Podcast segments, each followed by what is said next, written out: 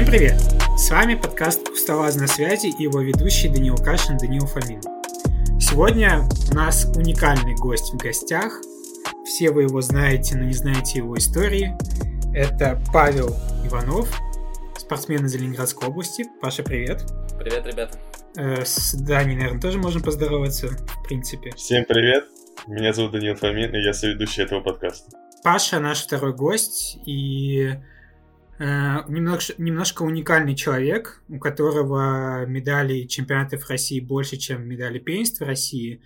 Все знают Пашу по его выступлениям в последние два года, последние несколько лет, но практически никто ничего не знает о Паше в предыдущие юношеские, юниорские, подростковые годы. Поэтому нам стало очень интересно, и мы, конечно же, позвали Пашу в наш подкаст. Спасибо, ребята. Э, я хотел бы сразу сказать, что это большое упущение, что люди смотрят на результаты, вот, и почему-то не заглядывают дальше 15 места, где я обычно находился на первенствах России, вот. Конечно, это больше вина слушателей в их непредусмотрительности. Тогда бы они, конечно, знали больше о моих выступлениях в Саранске в 2018. Я тогда, кстати, феерил. Это был, это был мой пик формы. Я забрал, по-моему, 3 из 3. Нет, в эстафете мы не были в... Какого? В призах. А так э, Степаныч, я и Тутанин Марк. Но если мы рассматриваем мою статистику на чемпионатах России, эстафеты мы как бы не берем, это отдельное дело. Вот. Но как и в этом подкасте, я всегда был вторым. На сегодня тебе повезло, Паш. Поэтому, видимо, видимо, это судьба. Я надеюсь, что когда-нибудь оно все исправится. Я придумал. Я создам свой подкаст и позову себя на него. И будешь где-то ты будешь первым. Да, я поставлю две веб-камеры и буду просто сам с собой разговаривать. Ладно, э, Даниил, введите ваши вопросы. Вот. Да, Павел, давайте начнем с первого вопроса. А, как вы начали заниматься ориентированием? Как вы пришли в этот вид спорта? И куда именно вы пришли? В какой клуб? В общем, с чего вы начинали? Первые шаги ваши. О, мои первые шаги в ориентировании начались примерно в 2007-2008 годах, а, когда я вместе с семьей и старшим братом, который тоже раньше достаточно активно занимался ориентированием.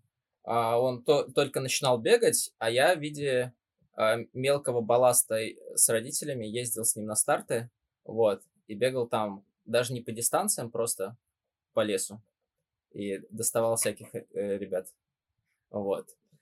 Кстати, в ориентирование я попал сугубо благодаря тому, что моя мама, еще будучи в институте, а, занималась секцией ориентирования, там выступала даже на каких-то соревнованиях, и э, оказавшись перед выбором школы для моего старшего брата, она увидела, что там есть секция по ориентированию, ее тогда вела Макеева Надежда Дмитриевна со своей командой «Полярная звезда». Вот. Так, в общем-то, там сначала оказался мой брат, а потом со временем подтянулся и я. Вот. Это были... Это была моя первая команда, вот, я выступал на всяких местных соревнованиях, мы еще не ездили на первенство России и все такое. Но если так говорить, то в ориентировании я почти всю жизнь. Вот. Это безумно крутой вид спорта, поэтому я тут, видимо, и сижу с вами втроем. Паш, ты рассказал, что Полярная звезда был, был твоим первым клубом. Расскажи, кто был твоим первым тренером тогда в, в Полярной звезде и как проходил тренировочный процесс. Сколько лет ты протренировался в этом клубе. И вообще вот именно про полярную звезду интересно послушать побольше. А, конечно, ребят, все это началось еще тогда, когда тренировки мои лет в 10 просто заключались в том, что мы собирались где-то в Сосновке, тренер нам давал какую-то дистанцию, и вы по мере возможности находили один или два пункта, но все равно как бы оставались довольны. Мне кажется, том возрасте примерно все так тренировались. Вот. И моя спортивная жизнь лет до 14, наверное, хотя, наверное, вот в «Полярной звезде», именно в «Полярной звезде», а, я оказался, когда это был достаточно большой клуб с многими спортсменами сильными. Там также, ну, очень классно, когда в клубной деятельности участвуют родители, все такое. Короче, была большая тусовка.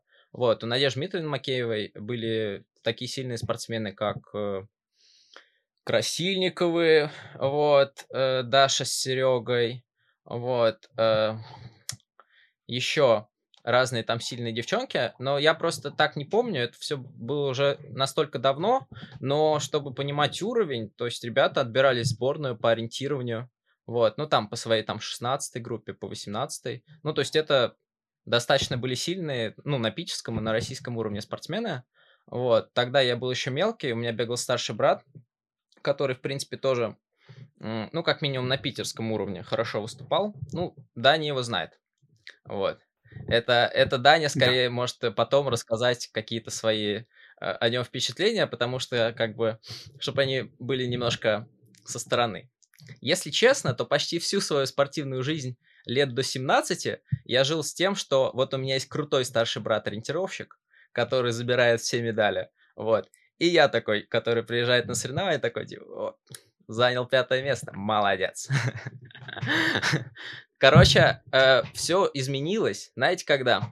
Когда в 12 лет примерно, ну, мне было, это может быть э, вот 15 год примерно, полярная звезда по какому-то случайному стечению обстоятельств слилась с еще одной командой. Э, это была команда Охта, вот, в которой я тренировался, ну и в полярной звезде примерно, э, ну, я бы их даже не разделял.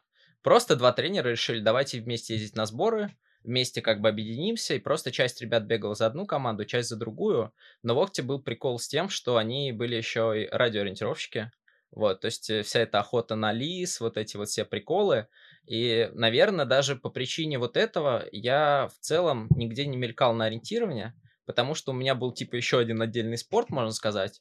И какие-нибудь типа первенства России или еще что-то, я на них даже не приезжал, потому что были какие-нибудь другие соревнования по, вот, по охоте.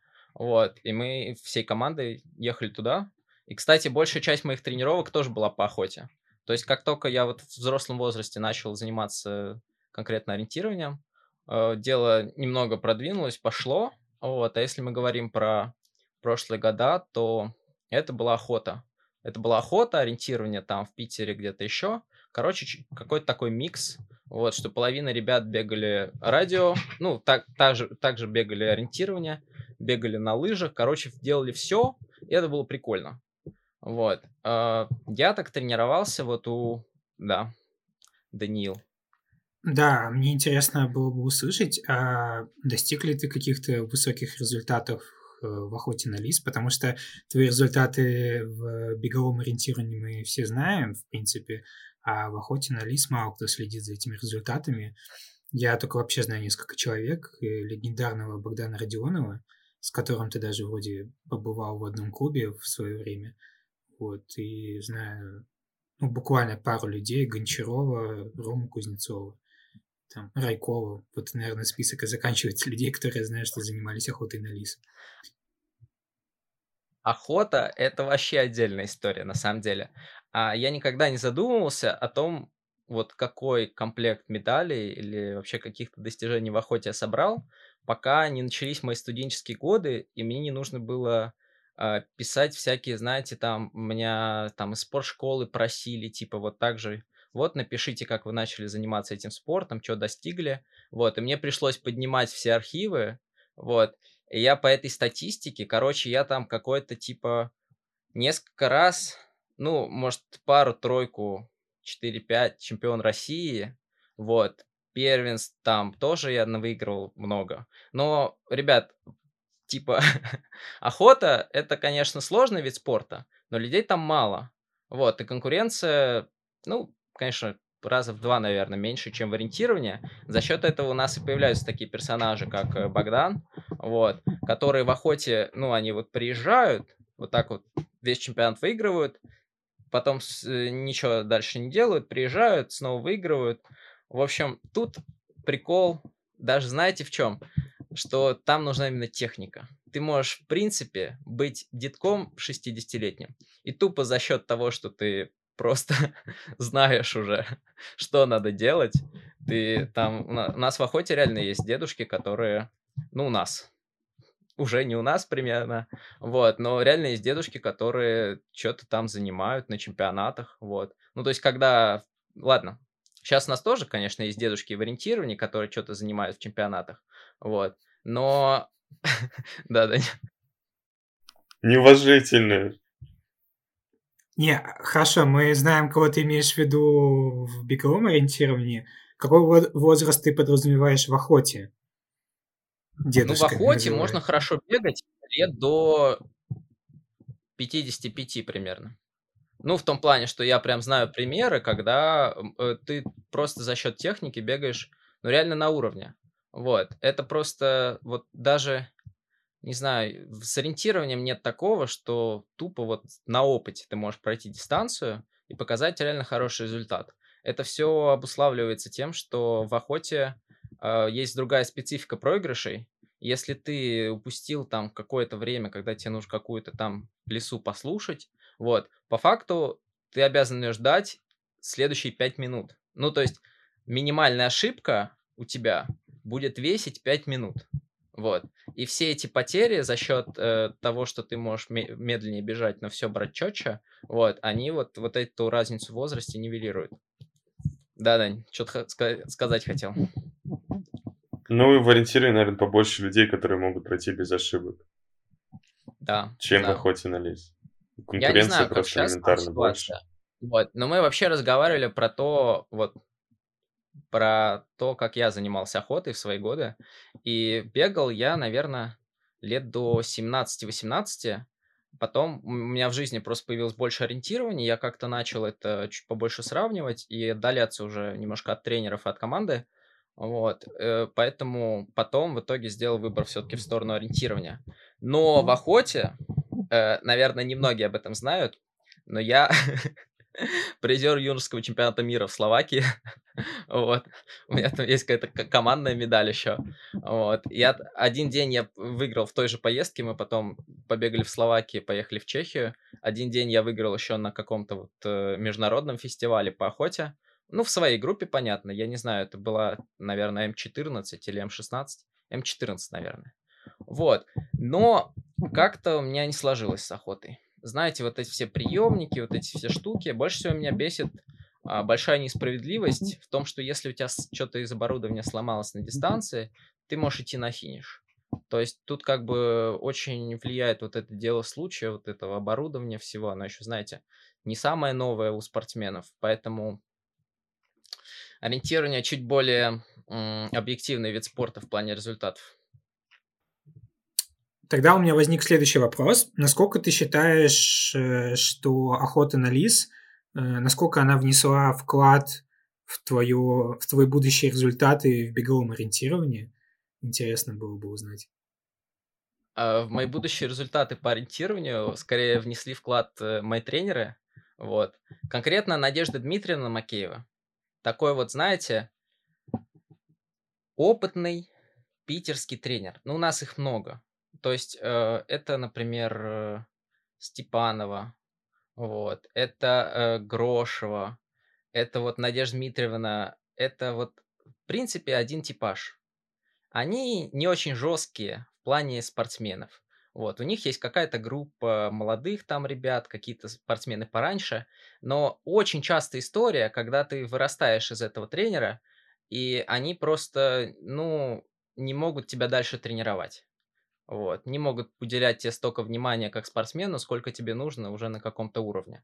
Вот. Но благодаря тому, что помимо Надежды Дмитриевны я тренировался еще у Вадима Петрова, это на самом деле а, легендарный персонаж в плане на- количества баек, которые есть про него. Вот, как, э, как в Питере, так, в общем-то, и вне, вне его пределов. Вот. Это человек, Э, которого однажды потеряли на сборах в Болгарии, потому что после тусовки они пьяные пошли купаться, вот, и он нырнул в море и не вернулся. Вот. я, я могу сто таких историй, если честно, вспомнить. Вот. Но самое главное, как он на меня повлиял, а точнее, Надеемся, как повлияло его... больная извращенная фантазия, вот, он придумывал в своей жизни столько невероятной херни, которую можно заставить делать спортсменов, вот, что мне после него не страшно вообще ничего. Я обязан ему, знаете, за спортивный характер, который у меня появился. Мне, мне как бы, на самом деле, меня уже в жизни в спортивном плане мало что будет пугать. Я в этом почти уверен. Вот, потому что просто, просто спасибо. Просто спасибо Вадиму Анатольевичу за то, что он оказался садистом и извращенцем. Вот. Он сделал меня как спортсмена. Я на самом деле очень много всего наслышан про этого тренера, потому что что-то, мне кажется, Богдан рассказывал, что-то байки ходили, в принципе, между клубами.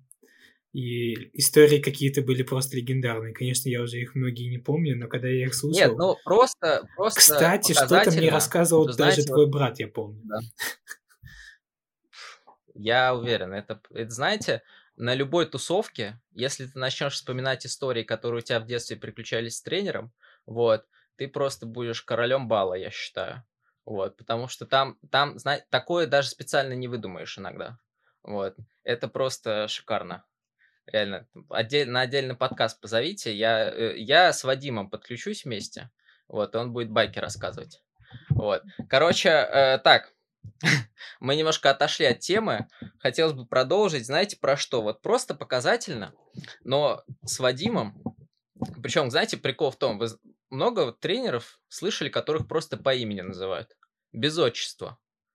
Вот мы э, все детство к нему так и обращались, на «вы», но типа Вадим. Вот. И э, просто показательно, что на каких-нибудь питерских стартах, которые у нас тянутся в эту всю меж межсезонку, ну да, не знают, у нас есть кузьмовские старты, вот, всякие тренировочные, просто где спортсмены приезжают, никакой там заявки, ну, как бы ничего, вы просто там приехали, оплатили карты, у вас там есть 4 дистанции на выбор. И вот лет, наверное, с 11, вот, мы туда приезжали уже под закрытие старта, а это осень в Питере, зима, ночь. И Вадим всех своих детей, вне зависимости от их возраста, отправлял на самую большую дистанцию рельеф. Вот. Просто повеселиться, знаете. А, большое чудо, что я как-то не помню случаев, что там кто-то терялся. Обычно все возвращались домой, но уже, может, где-то в 12 ночи. Так что разные такие приколы от Вадима, конечно, меня немножко закалили. Ну, ты уже перечислил нескольких тренеров и нескольких клубов, в которых ты был. А, а где ты сейчас находишься? Состоишь ли ты в каком-то клубе, и есть ли у тебя вообще тренер? И был ли он постоянный, именно который писал тебе планы, подготавливал к чемпионатам России, первенствам России? Ну, мы упустили еще такой вот промежуток. Я вам рассказал, свою спортивную жизнь примерно до 17 лет. Это получается где-то до 2020 года. Если вы помните, в 2020 году у нас был ковид, да, вот это вот все. И на самом деле вот э, мою спортивную жизнь можно разделить на до и после ковида. Вот. И э, примерно за год до этого, до 2020 года, а, поскольку Надежда Дмитриевна Макеева уже э, не могла вместе с командой выезжать на первенство России, на всякие соревнования, потому что по факту команды не было. Вот. Э, часть команды типа э, просто разошлась э, по другим клубам, часть забросила ориентирование, и в какой-то момент у нашего тренера, ну, просто отпал смысл возить трех людей на первенство России. Вот, и благодаря этому я попал э, к Светлане Владимировне Горбатенковой. Вот, и с клубом «Белые ночи» ездил на сборы, на первенство России, и, в общем-то, до вот 22 года я у них активно тренировался. Мы много ездили в, просто во время ковида в лес на обычные так, тренировки. Вот она мне планировала дистанции, вот, э, ну, составляла что-то типа планов. Ну, никогда у меня в жизни не было плана, по которому я тренируюсь. Типа, у меня всегда были тренеры, которые составляют мне дистанции, я их бегаю, вот, но какого-то такого, знаете, стратегического мышления и планирования долгосрочного. Вот. В моей жизни никогда не было. Я мог составить себе расписание тренировок на неделю, э, придерживаться его, э, если повезет, и как бы считать, что я молодец. Да, да. Страшно было бы представить, каких результатов бы достиг Павел Иванов, если бы у него был тренировочный план. Да. Ну, Пашок, а ты рассказываешь про первенство, не, не сильно рассказал про первенство чемпионаты, но ты брал на них медали и грезил ты о чем-то большем. Э, смотрел бы ты за границу, либо же, не знаю, национальную команду, или ты просто все время всегда бегал по кайфу и продолжаешь это делать. И тренировался по кайфу и продолжаешь это делать. Это, это хороший вопрос. Вот знаете, если вот сейчас мы с вами допустим, все, 20 год, ковид, ковид уже был, вот, все это прошло, там люди полгода не бегали. Я в это время тренировался. Ну, один месяц у меня выпал, я ковидом поболел. Но, в общем-то, большую часть времени я просидел на сборах, просидел у нас в Ленобласти, просидел в лесу. Я вот помню, как сейчас, что первое первенство вот этого ковидного года проходило в Алуште. Вот. Там как-то два даже было. Один, одно первенство в Алуште, другое в Севастополе. И сразу же на классике что-то там первый день классика общий старт. Я там занял третье место. Это была вообще моя первая медаль на первенствах. Вот, потом я проиграл Степанычу 3 секунды на спринте. Вот, занял там второе место. А потом у нас был лонг, на котором я был четвертый, но тоже с небольшим отрывом. Короче, для меня вот до ковидного это были вообще космические результаты. Дальше было первенство в Севастополе, которое э, сугубо из-за специфики того, что я не очень много бегал на камнях, у меня нет такой практики, прошло не так успешно, но мы выиграли эстафету и как бы пойдет. Вот. Для второго первенства нормального в жизни отлично.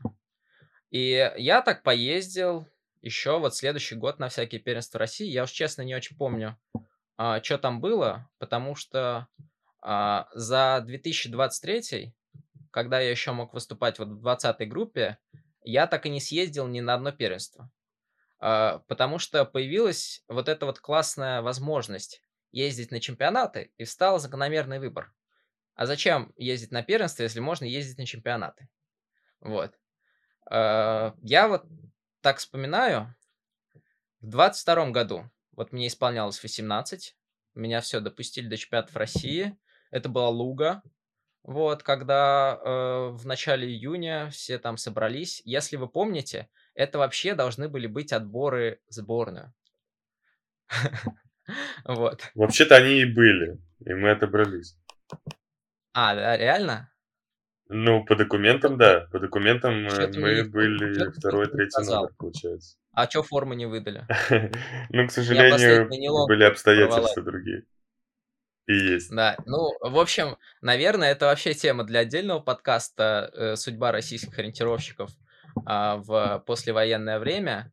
Вот, и, короче, э, сейчас особо эту тему не будем раскрывать, но знаешь, вот про стремление вы меня спрашивали. И если так говорить, то пока я бегал первенство, ну, типа, какие у тебя будут амбиции? Ты будешь крутым юниором?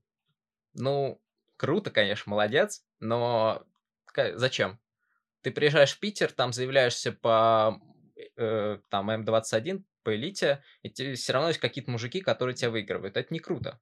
Вот. Поэтому, э, как только я начал бегать чемпионаты, вот, теории, если бы так не сложился февраль 22 года, я бы, может, даже и задумался о каких-то там сборных и международной карьере. Но, понимаете, я не успел. Я не успел об этом задуматься. Вот. И тупо потому, что все мои чемпионаты, вот дальнейшие, проходили под эгидой того, что собираются какие-то мужики и женщины по России, которым просто в кайф побегать. Бегают там, получают свои медальки и по факту никуда не отбираются. Вот. А, так и получилось, что мысли о международной карьере еще не успели прийти мне в голову. Вот. Просто так, по стечению обстоятельств. Дань, ты что-то хотел сказать? Не-не, я уже забыл. Ладно, у меня следующий вопрос. А, Давай. А, расскажи-ка, Заметил ли ты переход, когда вот ты бегал первенство России до 18 лет, образно практически не брал медали там, не был явным фаворитом, лидером своей группы, потом в 18 лет ты начинаешь бегать чемпионат России, приезжаешь, как я понимаю, на первый же чемпионат России, да, хоть и на родной местности, но все равно это чемпионат России, где сильнейшие спортсмены собраны.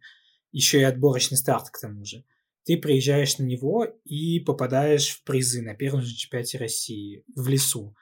Это легко поверить э, в такое там в городе, допустим, если очень талантливый легкоатлет, может быть. Но в лесу вот так вот сходу, когда у тебя нету большого бэкграунда первенства России, как, как вот, например, э, это есть у, там, у Ильи Малыгина, у Марка Тутынина, да, они уже берут медали там в 20 лет медали чемпионатов России, но у них за спиной, я не знаю, десятки, там, я думаю, 20-30 медалей первенства России у них у каждого есть.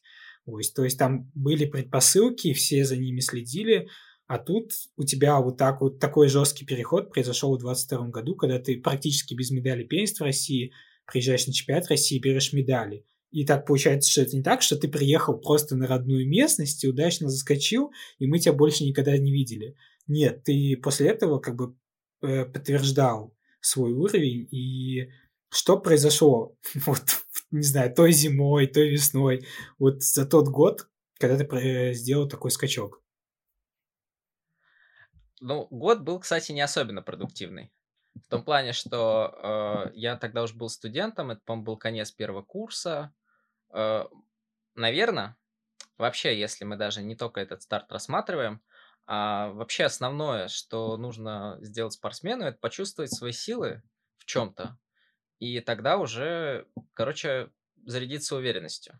По факту, а, я уверен, что физически у нас есть много юниоров, которые физически бегут по лесу или по городу хорошо. Вот. Ну, допустим, они не уступают ни в чем скорости нашим мужикам. И в целом им ничего бы не мешало, если бы они бежали с такой же скоростью и а, нормально ориентировались, также попадать в призы чемпионата. То есть э, мне в Луге немножко повезло, даже, может быть, в контексте того, что я приехал такой, о, куча каких-то спортсменов крутых. Я, кстати, знаете, еще э, есть такая шутка, что я вообще не разбирался в ориентировании, когда приехал вот на свой первый чемпионат. Я не знал, какие там у нас есть мужики. Я почти ни с кем не был знаком. Я вот э, для меня, э, типа, скажи мне, Валентин Новиков, ну, многого мне это не дало бы тогда. То есть, понимаете, я настолько э, вот в свои нью-йоркские годы не следил за ориентированием большим, вот, что я бы даже не смог сказать, как бы, вот по большей части, кто у нас там заслуженные спортсмены, какие-то крутые, там, кто они что-то занимали. Вот. И ты приехал вот на этот чемпионат. Может, кстати, мне это и помогло. Потому что, знаешь, когда ты видишь перед собой вот таких спортсменов, у тебя должен начаться какой-то мандраж. Тупо сравнив уровень. Что ты букашка. Букашка, которая еще не почувствовала, что это такое. Вот. Не знаю по разным ощущениям обстоятельств, но на первом чемпионате э, у меня все не очень хорошо сложилось в первый день. Там была классика, я был десятый, и э, я подумал такой, ладно, окей. Ну, я ошибался, в общем-то, ошибался по делу, но бежал. Ну, бежал как, как мог, типа, вполне, вполне прилично. Вот, потом у нас был long, long был шикарный. Вот, я, э, я им горжусь, потому что, ну, там была реально хорошая, классная дистанция, и я к ней подходил как-то, знаете, без э, такого чувства, что, ну, все, типа, главное из леса выйти. А мне было по кайфу. Вот я с кайфом стартовал, с кайфом бежал. Потом, знаете, вот это чувство, когда ты, в общем-то, бежишь все хорошо, а вот когда ты начинаешь еще других догонять, вот тогда вот прям совсем круто становится, что ты еще больше в себе уверен. И все, уже тебя идешь четенько. Вот. Все у тебя складывается, все классно, еще там вот ребята с тобой бегут. Типа, если ты там чуть ошибешься, все равно есть шансы не потерять на это много времени. Так у нас прошел лонг. А, я там был второй, Валентин первый. Вот, причем для меня Валентин, ну вот тогда был прям, блин, Валентин. То, что, э, типа, знаете, ребят, меня хейтят э, по вопросу того, что, типа, э, вот я пробежал хорошо, да, вот, и у меня вопрос, а типа, а чё остальные хорошо не пробежали? Вот, я вроде там не, не супер сильный чувак, вот. И э, вот когда я стал вот типа за Валентином на второе место, я подумал, ну, наверное, как бы у, у других что-то там не сложилось просто на дистанции. Вот. Я еще, я еще не думал, что это я так хорош. Вот. А дальше у нас был третий день чемпионата, где оставалось просто вот эту сумму небольшую сохранить, потому что на лонге большие отрывы были. И как бы основная задача, типа, беги, пробеги, вот как есть, стабильненько. Типа, мало ошибайся, и все у тебя будет хорошо. Вот. Ну, что было после этого чемпионата? Я что-то хожу, хожу, люди такие, фига ты крутой. Вот, это, конечно, было немножко странно. Вот, для меня самого неожиданно, если честно. Я не знаю, в чем был секрет. Вот. Но в какой-то момент, э, видимо, ты в своем ориентировании понимаешь, что тебе надо просто бежать и получать удовольствие. Вот так-то. Это все могут. Ну, ты после этого чемпионата подтвердил Мурманске свой класс, свой уровень, э, пробежав очень круто э, другие дисциплины на другой местности, ну, не на своей родной. Ну да. Так что это не была случайность и, и так далее. Не, вполне, для вполне хей- возможно. Для хейтеров. Вот. Но, наверное, это просто вот ты какую-то уверенность почувствовал. Вот типа, как только ты понимаешь, что ты можешь бежать вот со всеми этими людьми на уровне, вот, тогда ты понимаешь, что ты вот выходишь и показываешь просто, как ты можешь, и все. То, что у остальных лучше или хуже получилось, это, в общем-то, на тебя никак не влияет. Паш, я вот сейчас послушал твою прекрасную историю с чемпионата России в Луге, и у меня возник такой очень провокационный вопрос к тебе. Считаешь ли ты себя одаренным спортсменом? Талантливым, одаренным? Ну, э, да.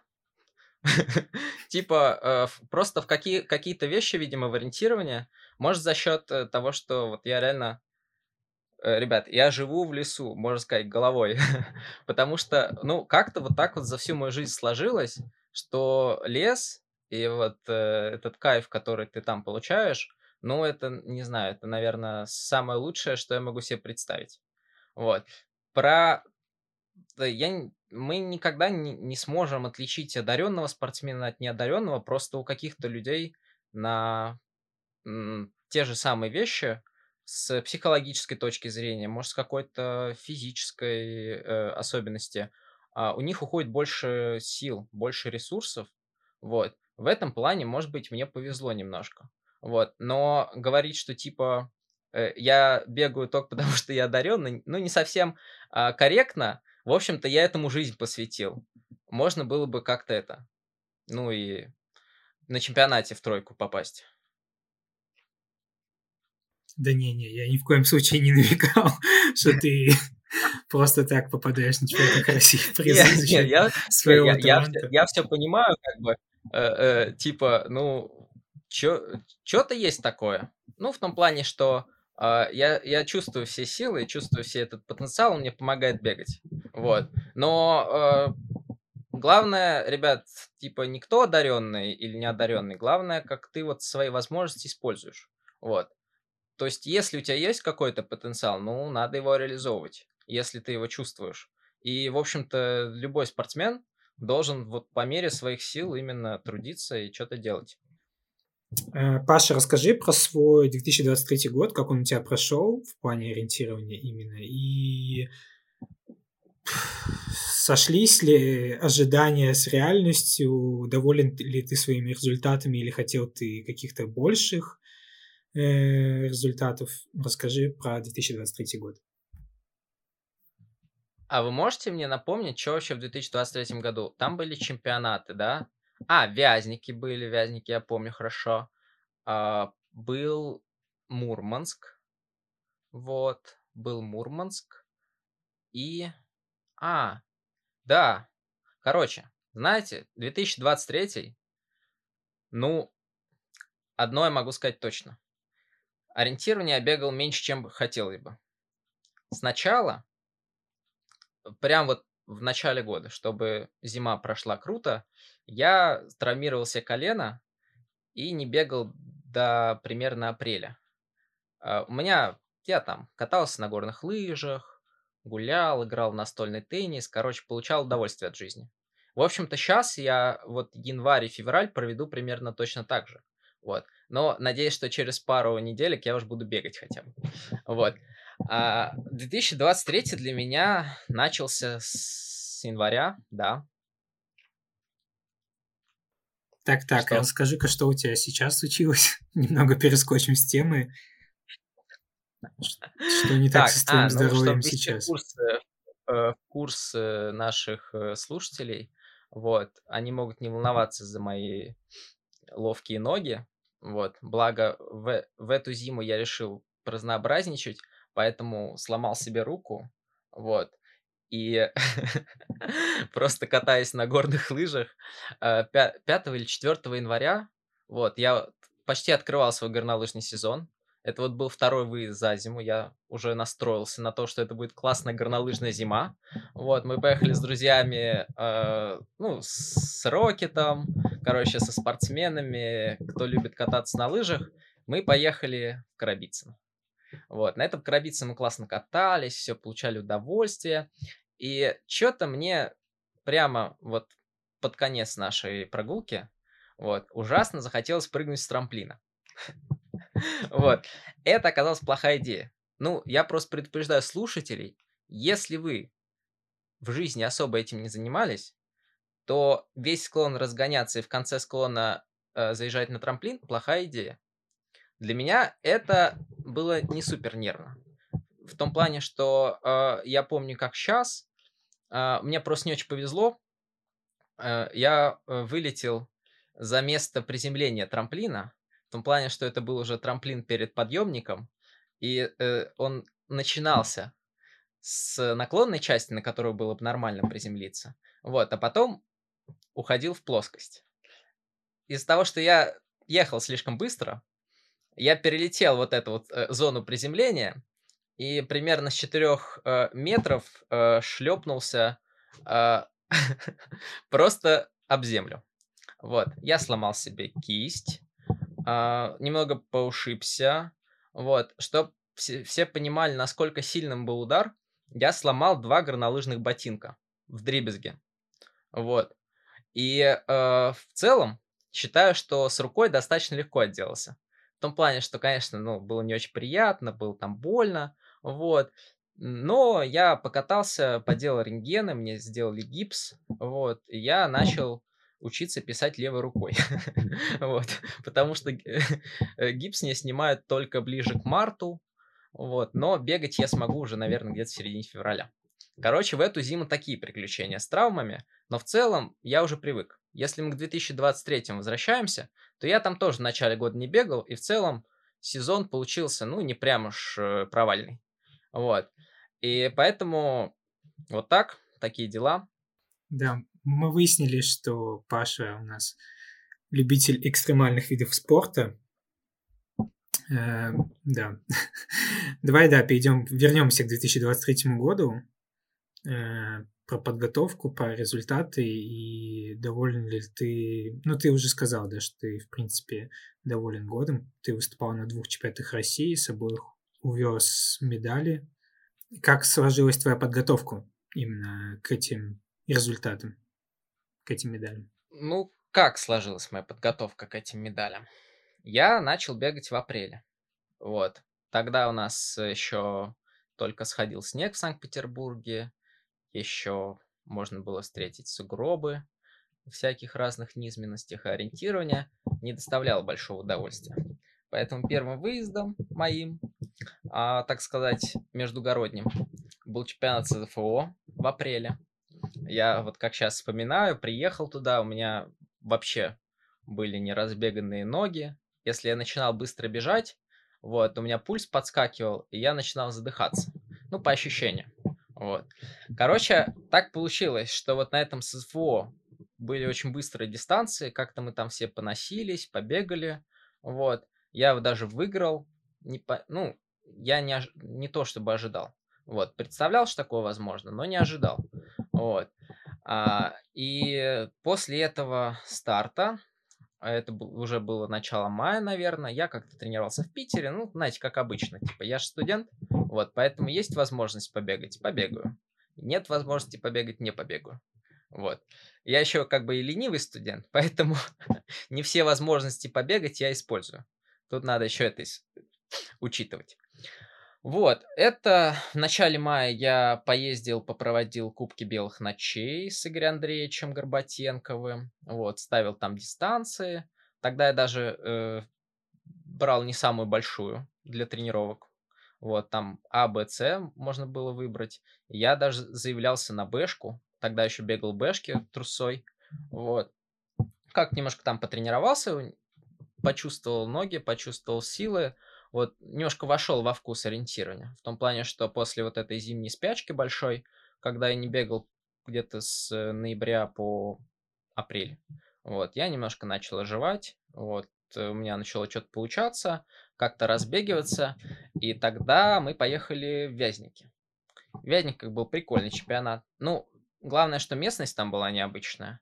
Вот. У нас в Питере не так много, ну, у нас почти нет этого карста, вот, на котором можно было бы как-то тренироваться, поэтому я туда поехал с обычной вот этой питерской подготовкой, питерским, питерской местностью, бегом по компасу, чтением рельефа. Вязненько, конечно, добавилась зеленка на все это, но в целом составляющие ориентирования были такие же. Вот. Это что-то между Воронежем с корчами и болотами и Питером. Вот, потому что в Вязниках еще есть классный рельеф, к которому можно привязываться. Вот, э, конечно, результаты мои э, устроили не всех спортсменов на этом чемпионате. Вот, потому что э, в первый день я был второй, меня выиграл Валентин. И на самом-то деле, как бы, там такой отрыв был минимальный до него, что я себе спокойно представляю, вот, и долго, конечно, об этом вспоминал, что можно было бы на 20 пункт бежать не по дороге, а слева. Вот. И не проигрывать 15 секунд на нем.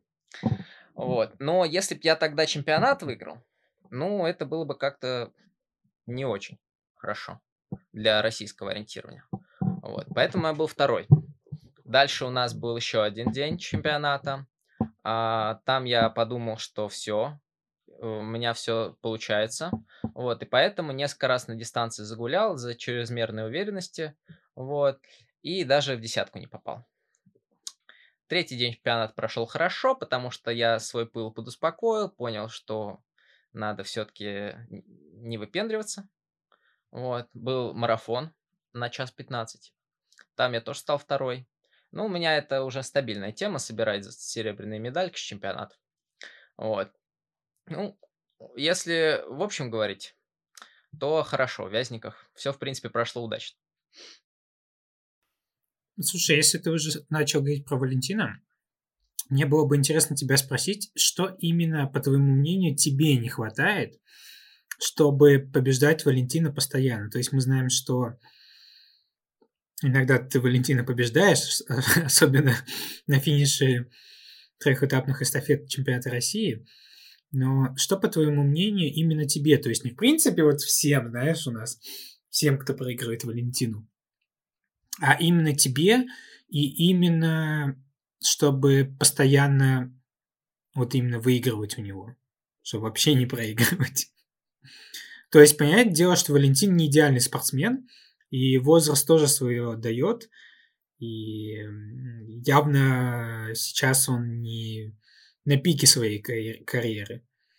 И вот что именно тебе не хватает в данный момент, как ты считаешь? Мне не хватает профессионализма.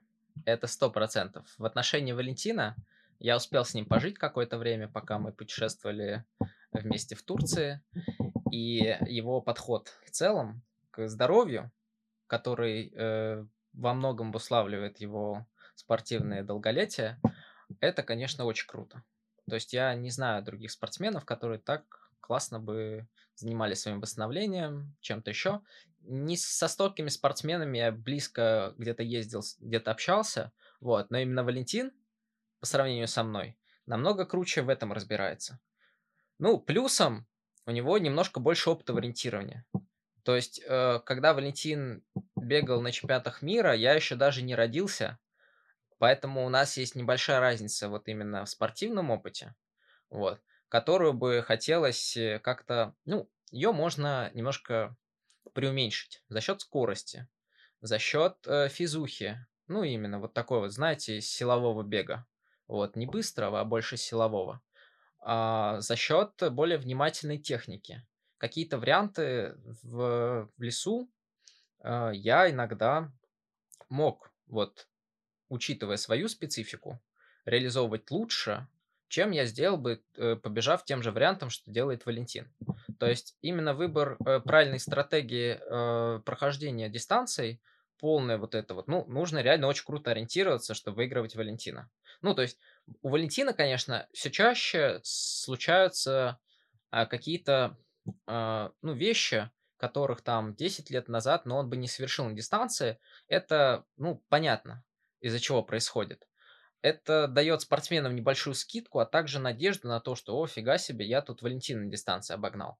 Это не совсем так, потому что обогнать праймового Валентина на пике формы, ну, пока что ни одному спортив... спортсмену в России как бы не дано. Вот. Это просто потому, что человек реально вкладывал все. Вот все бабки в ориентирование. Ну, в смысле, на все бабки ориентировался. И поэтому, как бы, с нынешним Валентином, если сравнивать, то он просто круче ориентируется и соображает тоже очень хорошо. Вот. А э, если говорить про Валентина того легендарного, то, ну, пока что у нас очень большая разница. Ну, то есть я понимаю, что даже для себя я бегаю плохо в плане техники. Вот. Э, про физуху я мало говорю, потому что, ну, как бы тут еще все тоже хромает. Вот. И как бы, ну, если оценивать, то, да, нужно очень много работать, чтобы достичь уровня. Данек, да, ты говорил то, что ты еще не родился. На самом деле Валентин уже взял золото чемпионата Европы э, по, на Мидле, по-моему, в 2002 году. И на самом деле вот это поколение мастодонтов, которое шло, Валентин и остальные, Валентин дожил, и все говорят, он дожил до этих времен только потому, что он занимался много восстановительными процедурами. Все остальные тоже тренировались много, и, может быть, некоторые больше, но Валентин еще сейчас бегает только потому, что он уделяет огромное количество часов не только тренировок, не только тренировкам, но и своему здоровью. Да, и не бухает. Ну, это главное. Ну вот, э, короче, ну с Валентином, да, вот так вот получается. То есть это просто как живой пример того, что вот мы с ним могли побегать где-то в Турции, обычную тренировку, что я там лежу, занимаюсь какими-то студенческими делами, вот, а Валентин стоит просто так, катает какой-нибудь шарик ногой, э, разминает мышцы, тянется, йогой занимается какой-нибудь, ну, это круто, вот, но я считаю, что ему очень повезло именно, если мы так посмотрим, многие спортсмены э, до сих пор, ну, крутые именно, знаменитые во многом Э, по большей части тренировались у родителей своих. То есть, когда твой тренер а, имеет возможность уделять тебе вообще все свое время, вот, ну, тогда в целом еще плюс какая-то твоя старательность, твое, может быть, э, предрасположенность, она, в принципе, является вот этим залогом успеха, вот, потому что именно вот Юрий Степанович Новиков очень ну, всю жизнь, можно сказать, Валентина с Леонидом вложил, вот, и не только в его, и вот и за счет этого у нас и появился такой феномен крутой. Да, еще ты, ну, ты сказал про ветеранов, что не только Валентин. Сейчас э, Рома Ефимов немного отошел от ориентирования и больше бегает э, забеги, тренирует свой беговой клуб. И меня, конечно, просто поражают результаты Ромы. Рома, конечно, как я понимаю, всегда был немного одаренным спортсменом в плане э, ну, вот, физухи, легкой атлетики. И, но те результаты, которые он показывает сейчас в своем возрасте на тех же марафонах, полумарафонах, я просто понимаю, что я, я, дай бог, сейчас такие, ну, не уверен, что я могу сейчас такие показать. Наверное, покажу, но, то есть у нас разница в возрасте слишком большая. Вот, и да, он, конечно, показывает невероятные тоже результаты для своих лет. Ну, это круто, я согласен. Но за результаты в атлетике я мало могу отвечать. Вот. Короче, у меня специфика моей спортивной философии заключается в том, что если ты бегаешь по лесу, тебе вообще нужно бегать только по лесу. Ну, как-то это может показаться немножко неправильным, вот. Но по факту э, я ориентируюсь больше на это. То есть, как бы просто у меня вокруг много ребят, которые любят атлетику, любят забеги. Вот. Я, конечно, их всех э, уважаю. Вот. Их э, любовь, вот эту вот, ну, как бы я не осуждаю. Вот. Максимум над ней прикалываюсь. Но для меня намного больше удовольствия выйти по лесу два часа побегать, чем э, марафон пробежать. Да. Ну вот ты и сам перешел к нашей следующей теме, теме тренировок. Эм, Хочется тебя поспрашивать немного по твоим тренировкам, потому что по ним вообще ничего не известно. Ты всем рассказываешь, что, что твой беговой объем недельный порядка 30 километров, иногда и ноль. Тебе, конечно же, никто вообще не верит. Вот, шучу. Э, но да, хочется поспрашивать про твои тренировки, как у тебя примерно проходит тренировочный процесс. Просто, как я действительно понимаю, ты либо тренируешься в лесу, либо ты не тренируешься в принципе. Ты отрицаешь существование манежей и стадионов, вот, и действительно занимаешься только лесным ориентированием, бегаешь по лесу и получаешь от этого удовольствие. Расскажи немного про свой тренировочный процесс. Так, ну, хотелось бы уточнить, что вообще-то один раз в манеж я все-таки сходил в эту зиму. Осуждаем. Там по плану Данила Кашина.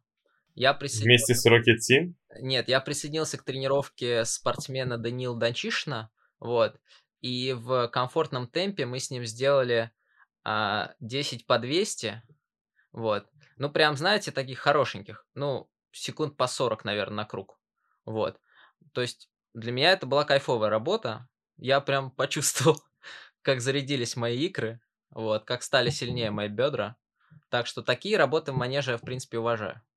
Но главное, чтобы как бы раз в недельку и такое тоже можно провернуть. Если мы про нормальный тренировочный процесс говорим, то в идеале я бы, будь у меня возможность, бы, ездил бы в лес. Вот три раза на неделю я бы с удовольствием бы бегал по лесу. А это не всегда может быть ориентирование. Это могут быть и просто бег без карты. Вот, тоже полезная штука. У меня никогда не получалось тренироваться так на постоянке, но было время, когда я там каждую неделю э, куда-то выезжал, там мог бегать пару часиков по лесу. А про сейчас, э, ну, я ничего не могу сказать. Последний раз я бегал в Турции в декабре.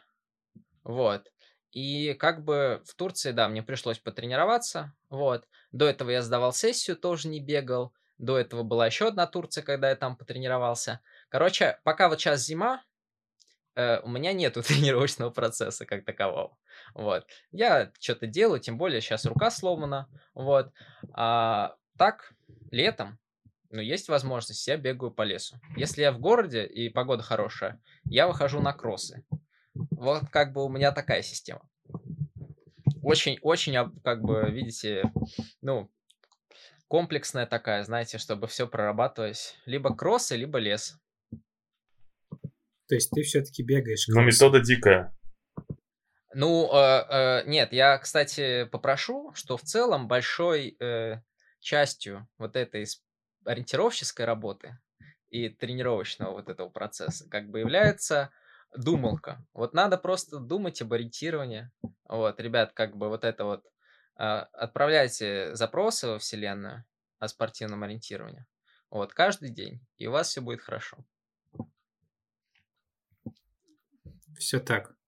Э, на самом деле, я с тобой согласен в твоем, ну не то, что в твоей методике личной, какой-то эксклюзивной, но если ты хочешь бегать в лес, лесное ориентирование, соревнования в лесу, то для этого надо тренироваться в лесу. Отчасти это правда, потому что э, специфику никто не отменял. И нельзя крутить, я не знаю, эллиптический тренажер, а потом бежать э, после этого, не знаю, соревнования на полторы тысячи метров по стадиону. Точнее, можно, но результата явно никакого не будет. Вот. Для э, меня, я... для меня а, очень важной на самом деле мыслью о спортивном ориентировании и о том, что можно в нем а, совершенствовать, что можно в нем достигать, это, а, короче, большую часть занимает прокачивание именно мозгов, мозгов ориентировщика. Потому что мозги ориентировщика, мозги легкоатлета отличаются кардинально.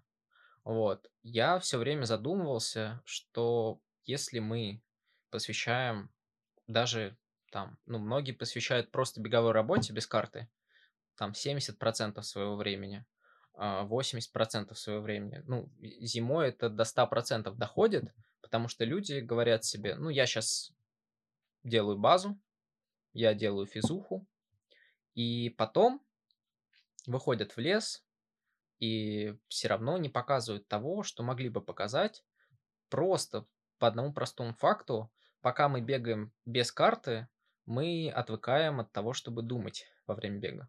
Вот. Все знают, что когда ты э, делаешь какую-то работу в манеже жесткую, что тебе, пока ты бежишь, намного проще просто отключить голову, тратить, ну, намного меньше сил на то, чтобы что-то вообще в голове у тебя было, вот, и просто фигачить, просто работать. Э, на днях мне удалось, я что-то просто заинтересовался, а, я посмотрел несколько научных статей, которые писали а, и российские ориентировщики, ну, во время своей какой-то научной работы, вот, и, в общем, по подобным вопросам, не только даже ориентировщики этим вопросом занимались. И а, у нас биологически идет перераспределение а, крови в мозгу, вот, по разным областям. И организм запоминает вот тот факт, что у тебя э, большая часть вот этой нагрузки. То есть чем больше у тебя в какой-то области мозга крови, тем лучше она думает. Вот. А за высшую нервную деятельность, то есть за обдумывание вариантов, планирование, все такое, у нас отвечает кора головного мозга. Вот. А за то, чтобы работать ногами, у нас отвечают другие части, более внутренние. И когда у тебя кровь от этой коры головного мозга отступает, вот, ты становишься тупо тупее. Вот. То есть вот это, знаете, ребят, которые фигачат в манеже, в общем-то, они в нормальных условиях даже не так плохо ориентируются. Но выходят в лес, и они просто тупят на каких-то вообще с таких вещах, на которых э, сами даже при нормальных условиях не стали бы ошибаться. Это очень частая история, и тупо с биологической точки зрения у нас э, это видно. В том плане, что реально, если ты много бегаешь без карты, организм привыкает э, перераспределять вот эту вот нагрузку на нервную систему, и мозг у тебя надо просто заново тренировать, думать на бегу. И по факту его заново тренировать, типа, а зачем ты бегал до этого? Вот.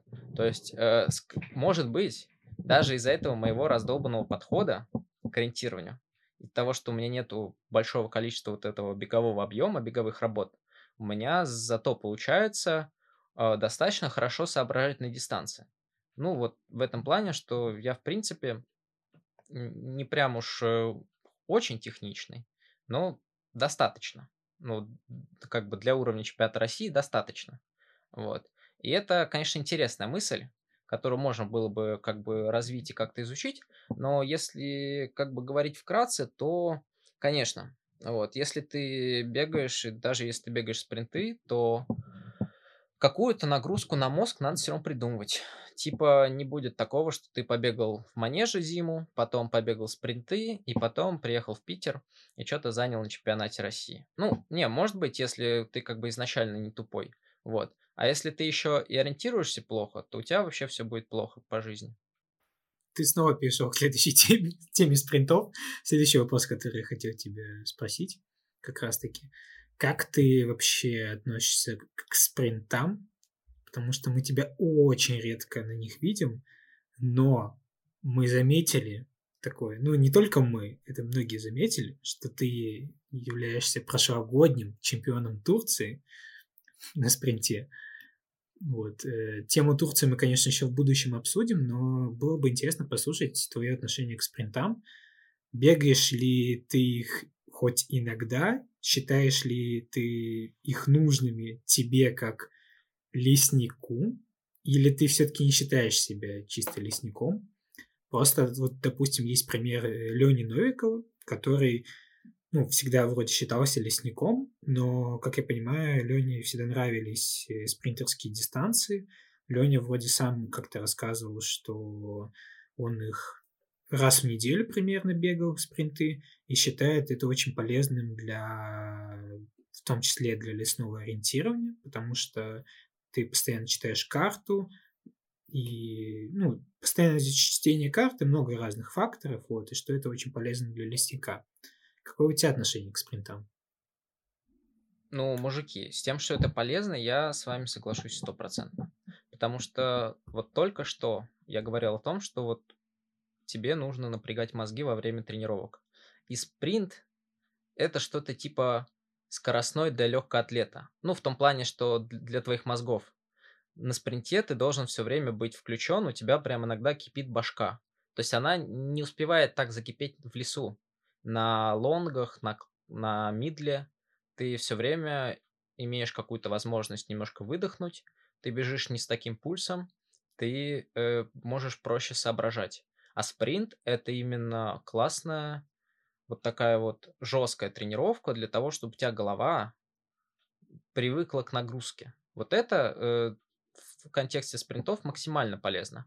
И вы, конечно, можете закидать меня камнями, но я считаю, что если ты хорошо в лесу бегаешь, то спринты тоже будешь бегать хорошо. Вот. Но в обратную сторону это не работает. Я не совсем соглашусь, что это именно так и работает, что если ты хорошо бегаешь Хотелось бы сделать уточнение. На э, уровне спринтов, который хватает в России. Если на международном уровне, реально надо вкладываться в спринты. Вот. Э, но мы знаем лесников, которые хорошо бегают спринты на международном уровне. Вот. А вот спринтеров, которые хорошо лес бегают на международном уровне, мы знаем мало. Ты говоришь, что мы знаем хороших лесников, которые бегают на спринтах на хорошем уровне международном. Но кто тебе сказал, что это не спринтеры, которые не а точнее, которые бегают в лесу хорошо.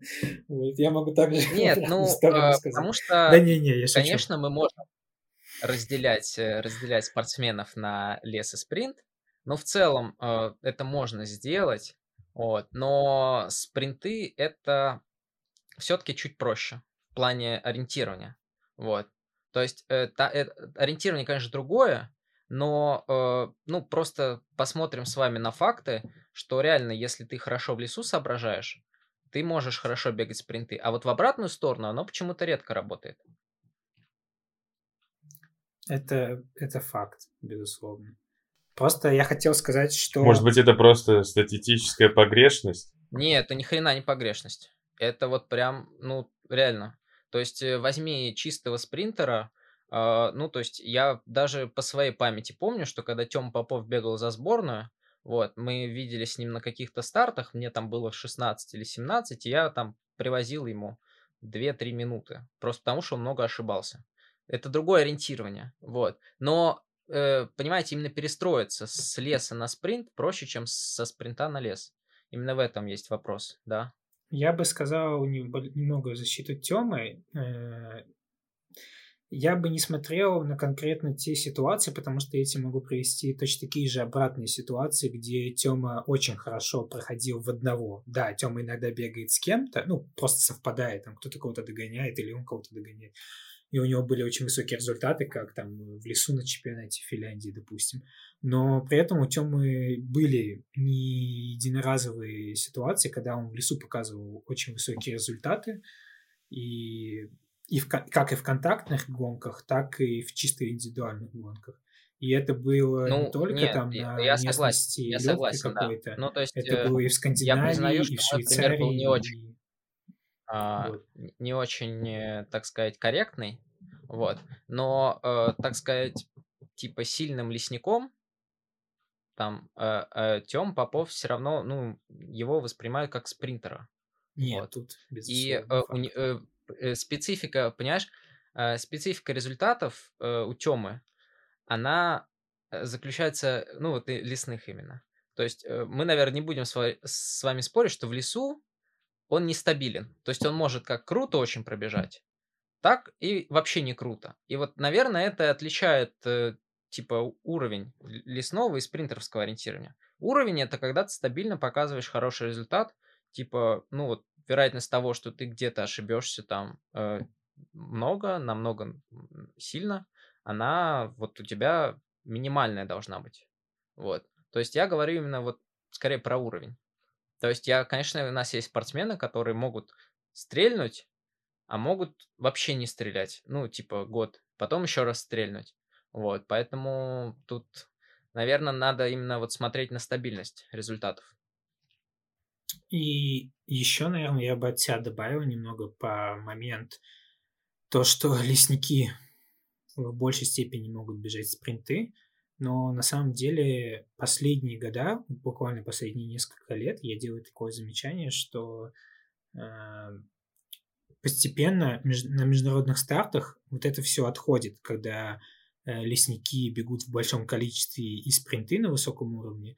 То есть есть таких несколько спортсменов, действительно, это в основном Каспер Фоссер и Матиас Кибурс, которые просто, ну, там, я не знаю, они мега одаренные, мега натренированные, они на другом уровне везде от остальных. Есть немного шведов. Но в последние годы, когда вот произошло разделение чемпионатов мира, лесных и спринтерских, действительно пошло очень большое количество чистых спринтеров. Если раньше их было, ну, не знаю, человек 10, то сейчас, если открываешь спринтерский протокол чемпионата мира, то лесников ты найдешь там уже не так уж много, потому что очень высокие стали скорости, и физуха стала очень много играть на спринте, а лесникам очень тяжело переключаться с леса на спринт. Ну, ну понятное да. дело, что если да. у тебя есть полгода, то ты успеешь переключиться, но если у тебя были лесные старты там месяц назад важные, то за месяц не так легко переключаться на спринты относительно людей, которые весь месяц просидели в манеже. Поэтому вот на чемпионатах ну, мира конечно. действительно, кроме вот, Каспера и Матиаса, сейчас мало кто может вот так вот высоко залезать. Хотя, э, как бы, если мы говорим про сидеть в манеже, это все равно не история про спринтеров. Вот. Как бы вот моя любимая, моя любимая тема это то, что бег атлетики в ориентировании, даже в спринтерском, он все равно другой. Вот. В спринте у тебя много поворотов, много остановок, ну, типа, я сейчас обычные вещи говорю, всем понятные. А это нифига не похоже на то, по факту, что ты бегаешь в манеже. Вот. Не, и, не, безусловно, конечно, безусловно, не спорю. Вот. Я просто как бы хотел бы, ладно, хотел сказать, хотел бы, чтобы все ориентировщики никогда не ходили в манеж, вот, но это невозможно. Потому что тот же Фоссер, вот, он же выкладывал у себя, ну, я не смотрел, но мне Валентин, по-моему, рассказывал. Вот, он себя выкладывал тренировки, где он бегает по вот этой вот закрытой площадке, э, и просто в каждом углу максимально быстро меняет направление, вот так вот под прямым углом, и бежит на следующий пункт, его отмечает. То есть вот это модель, вот это моделирующая тренировка. А манеж это хорошо, круто, но вот э, на вот, вот эти вот перегоны, знаете, бывают длинные на спринтах, тогда да, можно поработать. Но по факту мы с вами знаем, что и лесники тоже выйдут на такой же перегон. И, в принципе, ну, сколько-то, конечно, тебе могут на этом проиграть, но не настолько, сколько, типа, ты можешь проиграть на тех же ошибках лесникам. Вот. Данек, что ты хотел сказать? Давай. Манежные спринтера подойдут для российских спринтов. Ну, да, а в чем прикол? Не, ну, типа... прикола нет. Это, вот, это реально. Это вообще не прикольно. Мне просто хочется, да, сказать, что на российских спринтах действительно слишком много решает физуха, это 90% успеха, и важно бежать очень быстро, уметь бежать очень быстро, это важнее, чем бежать э, технично. То есть это я не говорю, что человек, который не бегал ни разу в жизни ориентирование, но круто бегает легкую атлетику, если мы возьмем кого-нибудь, я не знаю, там, образно Костю Плохотникова, там один из лучших легкоатлетов сейчас в России на средних дистанциях, что он придет в ориентирование на спринт и возьмет и выкосит всех. Простите. Да не, не, все нормально. вот. Понятное дело, что надо иметь, уметь все-таки хоть как-то ориентироваться. Но в российских спринтах, к сожалению, сейчас это не самое главное. Но я, конечно, понимаю, что большая часть э, вашей аудитории все-таки находится в России. Конечно, подкаст на финском, думаю, все ждут. И в том Туруне, и в этом Туруне. Вот. Но От Фомы особенно на финском заметить, языке все ждут подкаст. Один из вас сидит в Черногории, другой в Финляндии. И появляется закономерный вопрос. А нахуя вам эти российские спринты? Вам что, блядь, заняться нечем, что ли? Вот, блядь, я про эту ебаные спринты, кстати, ничего не говорил. Вы про Россию что-то начали опять лезать и куда-то. Ну, надо уже определиться, мне кажется, в этом ебучем подкасте, чем будем обсуждать, российское ориентирование или международное. А тут это смешивать говно с мочой каждый раз у нас получается. Какой-то коктейль. Ну, надо разделять уже, но мы все понимаем, что в России ну, постройки как бы... другие. Не, если мы с вами говорим о том, что чтобы выигрывать все старты, которые проходят в парке Сосновка, вот, нужно тренироваться на такой-то, такой-то местности, вот. Это одно. А если мы с вами говорим про то, что чтобы ты был крутым, объективно крутым ориентировщиком, это другое. И, конечно, российская местность для этого мало подходит. Хочешь тренировать спринты, приезжай в Гурзуф, приезжай в Выборг, вот, тренируй спринты. И э, там ты реально покажешь уровень, потому что ты будешь по технике намного ближе к европейцам, чем э, к чувакам, которые бегают вдоль проспекта науки, понимаете? Вот. И э, так и получается, так и выходит в жизни. Ну, хочешь э, быть российским спринтером с пониманием того, что на международной арене тебе вообще ни хрена не светит, пожалуйста. Вот. Хочешь быть нормальным спринтером, э, тренируйся в нормальных местах, э, как-то придумывай возможности. Типа, вот мы будем говорить про Турцию. Там возможности для спринтерского ориентирования реально намного выше. Вот. И если мы даже берем такую мечту о том, что когда-то мы еще поедем на эти чемпионаты мира все такое, то, наверное, логичнее как-то перестраивать вот этот вектор. Вот. И, ну, если ты реально записался спринтеры, то сиди на нормальных картах и бегай спринты. Да, Паш, я полностью согласен, солидарен с тобой, но я думаю, это отдельная тема для другого подкаста. Надеюсь, она у нас выйдет когда-то, но теперь перейдем к другому вопросу. Паш, 2022 год Э, ты феерил, 2023 год ты феерил, четвертое место по общему медальному зачету чемпионатов России. Что ждешь от 2024 года? Какие цели? Расскажи нам. Ну, я буду бегать спринты. Российские.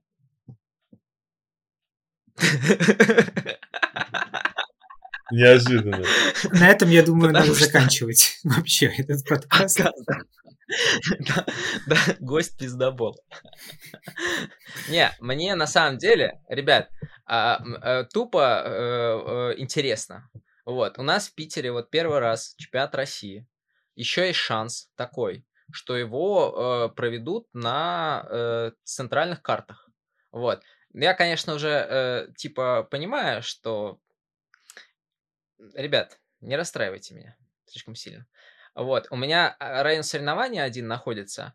Вот, ну Дань, наверное, шарит э, рядом со Светланской площадью, там вот это вот, короче, райончик, вот, Серебряный пруд. И я там Светлана. живу, наверное, э, в 200 метрах от района соревнований. Вот. Короче, просто ради интереса а, я зимой помимо леса, думаю, пару спринтиков в неделю бегать. Ну, просто на для общего карте. развития, знаете. А, да, на этой карте именно. Короче, а, для общего развития и ради интереса у меня особо амбиций нету в спринтерском ориентировании. Вот. Но э, просто по приколу, что, чемпионат в Питере, такой праздник, не часто такое бывает. Поэтому я даже себе добавлю в подготовку не только лес. Ну, то есть в лес я буду для души ездить. А поскольку у нас в Рокете ребята и погонять любят, то мы с ними, думаю, спринты будем тренировать, там длительный тоже подтянется, вот, откуда-нибудь э, из попы. И, короче, ну, просто по приколу. Вот. Я еще э, в Турцию съезжу на чемпионат в апреле, там тоже спринты будут, поэтому как бы спринты у меня будут весной. Я думаю, что примерно с начала э, июня я только в лес перейду. То есть просто по приколу до лета побегаю чуть-чуть, потренируюсь, посмотрим, что из этого выйдет, как говорится. Интересно, интересно. А потом ты собираешься на все лесные чемпионаты России. Какие у тебя вообще дальнейшие планы там, помимо вот, наверное, центрального чемпионата России, который там будет в конце сентября? А, моя основная цель последние два года или последние три года. Короче, наверное, в двадцать втором году, нет, да, или, или в двадцать первом году, да, наверное, в двадцать первом году я, короче, бегал марафон на холмах Япеля. Вот. И потом два года не мог попасть на этот старт, а мне очень хотелось его выиграть. В этом году он просто наложился на Мурманск. Вот, в прошлом году я что-то заболел, не поехал. А, вот так что у меня есть цель. Марафон на холмах Япеля. Очень достойная цель, не эти ваши вот чемпионаты России всякие. Ну, э... Алексеева, ну, марафон на Ладно, если без шуток, то мне хочется сбегать э, ККП, очень хочу. А, потому что я не, уч... ну, не участвовал в ККП с 2019 года. Вот. В прошлом году я съездил на два старта, но мне тоже пришлось просто вырываться с сессии. А, как бы никакой суммы у меня не было, результатов тоже не было. Вот, и мне бы хотелось, правда, будет возможность э, что-то порешать в начале июня сессией и съездить вот на этот сбор, вот, перед ККП там побегать, ну, потому что камни это, безусловно, кайф, то есть это, наверное, лучшее, что у нас вот на в Ленобласти можно найти, ну, в том плане, что в плане техники, вот, в плане ощущения дистанции. То есть это, наверное, самая вот кайфовая местность, самая крутая, самая хардовая, которую себе можно представить для тренировок. Поэтому мне бы очень хотелось попробовать вот на ККП свои силы с какой-то вот подготовкой перед этим. Просто потому что это технично, это круто и это интересно. Вот. А, это, если мы говорим, вот чемпионат пройдет это у нас вот начало июня. Потом там какие-нибудь э, будут э, проходные старты, многодневки. Это окей. Ну, про это мало кому интересно, я думаю. Вот. Дальше я бы с удовольствием посидел июль э, в лесу, август в лесу, сентябрь в лесу. Ну, просто по кайфу. Вот, ориентируешь каждый день, какую-нибудь дисташку бегаешь там, вот, всякие мидлы, все такое. По моим статистическим расчетам, больше всего я проигрываю на перегонах э, длиной примерно 250 метров. Вот. Это, это я вывел из моего спортивного анализа. Вот. И, короче, э, планы у меня есть на сезон. Вот. Благо, э, есть э, машина, правда, прав нет. Вот. Но это другой вообще э, разговор. Поэтому я уже, я уже как спланировал, как буду жить в лесу оставшуюся сейчас жизни. Ну, или 2024 года. Слушай, ну, Кстати, достойно. было бы интересно обсудить с вами чемпионат России, потому что я так не могу вспомнить календарь. Вот, вроде там будет Майкоп, а будет э, еще что-то, еще, еще что-то. Я, честно, ребята, Кыштым. не вдавался в подробности. Будет Кыштым и Питер, а остальные это так. О, Сейчас мы расскажем кстати, Паше, а... точнее не расскажем, а вместе составим Пашин календарь на 2024 год по старту. Кстати, мы с вами пропустили совершенно потрясающий старт э, в Кыштыме э, в 2023 году. Там был Кубок России, на котором я полностью облажался. То есть полностью это, вот вы себе можете представить, на дистанции в первый день э, классика общий старт, который, в общем-то, ну, меня обычно хорошо получается. Я проиграл 8 минут, стал какой-то там в жопе на Кубке России. То есть там еще даже, ну, как бы не все спортсмены приехали. Вот. А второй день был лонг. Я обосрался. На третьем пункте загулял на 12 минут. Вот. Ну, как-то, знаете, ушел по грибы. Вот. А, и потом была эстафета, на которой мы тоже все просрали. Э, нашей Ленинградской областью. Э, отличный. Вот. Так что это тоже, кстати, один из мемных стартов, э, который в целом э, пока что не дает мне э, говорить о том, что у меня стабильное ориентирование. вот. Бывают и такие ситуации. А если мы говорим про Кыштым 24 года, вот, то надеюсь, что все пройдет, конечно, круче.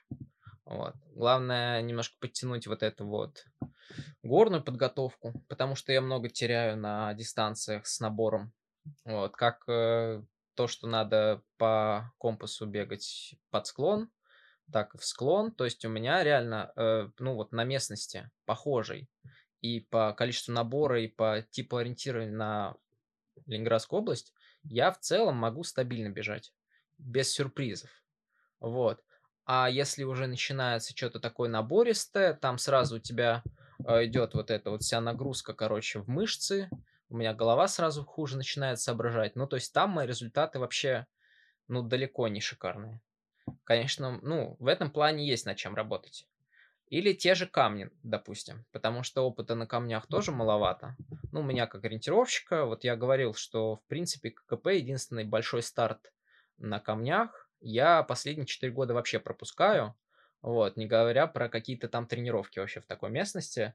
Мы бегали с Даньком вот э, Выборгскую тройку в июне 23 года. И, конечно, Данил Кашин, ну, ну, меня трахнул. Не, ну признаем, я подводился к этому старту весь олимпийский цикл 4 года. И даже так не выиграл. Весь, весь год подводился? Олимпийский цикл 4 года подводился к нему.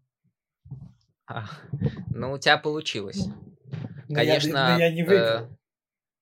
Не получилось выиграть а, легендарного ну... Николая Кудрявцева по сумме. Я выиграл два из трех стартов лесных. Николай но... Кудрявцев это человек, который заслуживает места в зале славы спортивного ориентирования. Однозначно. Вот. Конечно, его э, бег вокруг Сосновки пять раз по пять раз это ну, то, до чего другие ориентировщики пока не достали так и становятся чемпионами. Так и становятся чемпионами.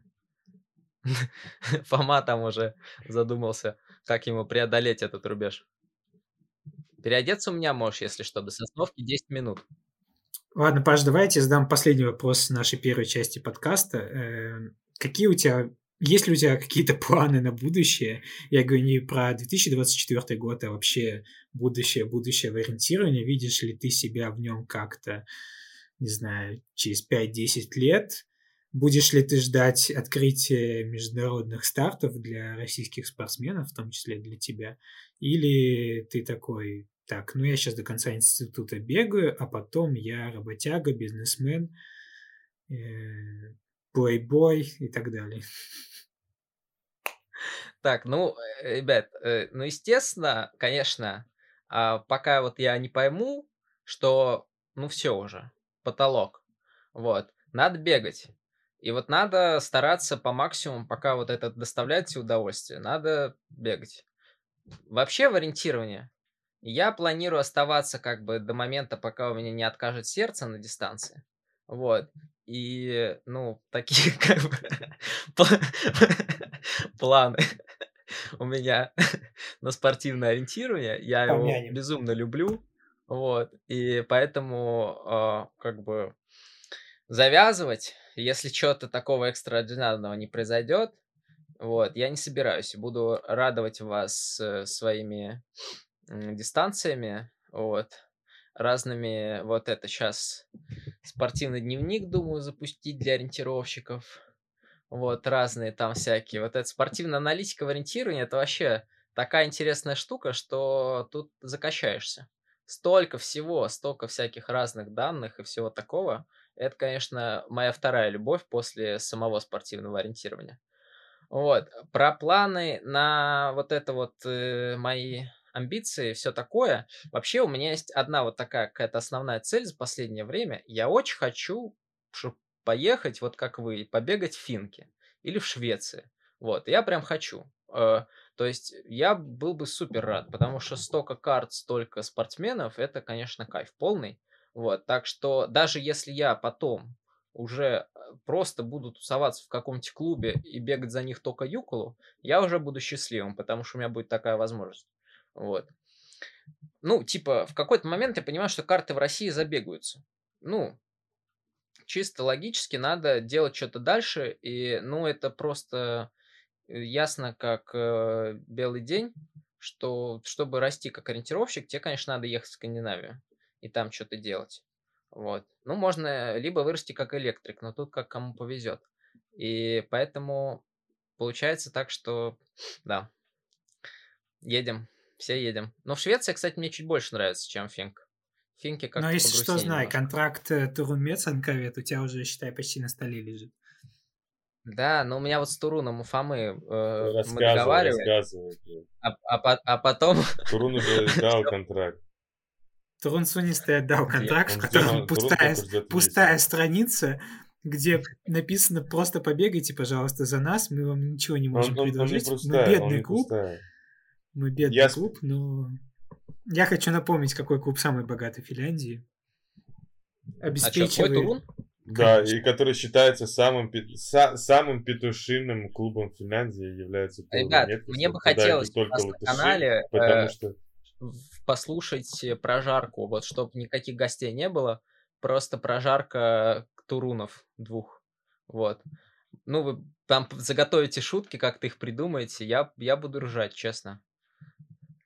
Да ладно, да ладно, результаты говорят все за себя. Какой клуб последние 20 лет в десятке постоянно, а какой клуб за 20 лет один раз в двадцатке. Давайте на этой ноте мы закончим первую часть нашего подкаста. У нас впереди вторая бонусная часть про Турцию, про сборы в Турции. Вот, поэтому Паша, спасибо за первую Знаете, часть. я такой крючок закину. Вот, поскольку большую часть, ну, почти всю Турцию, э, вот э, сколько я там провел, суммарно уже, наверное, месяц. Ну, вот за эту осень и начало зимы. И все это время я жил там с Валентином, набирался у него опыта. Вот. И я вам скажу так. Никто никогда не задумывался, что вот в большом теннисе есть Новак Джокович, а у нас в ориентировании это Валентин. Они даже выглядят одинаково. Возможно, возможно. На этой ноте мы точно закончим ну, просто, первую часть. Просто подумать на досуге. Это повод задуматься нашим подписчикам перед выпуском второй части бонусной. Буду думать всю неделю. Конечно. Э, всем подписчикам э, э, и слушателям привет от Даниила, Даниила и Паши. Вот. Надеюсь, вам понравилось это немножко затянуто. Не знаю, я даже не знаю, сколько времени мы говорили. Лучше и не знать. Вот, надеюсь, вам все, все, все понравилось. Вот, все, всех было хорошо слышно, вам было смешно и интересно. Вот. И подписывайтесь на Кусталазов, подписывайтесь на мои одноклассники. Короче, следите. И мы действительно благодарны каждому слушателю, который доходит до конца вместе с нами. Вы шикарные.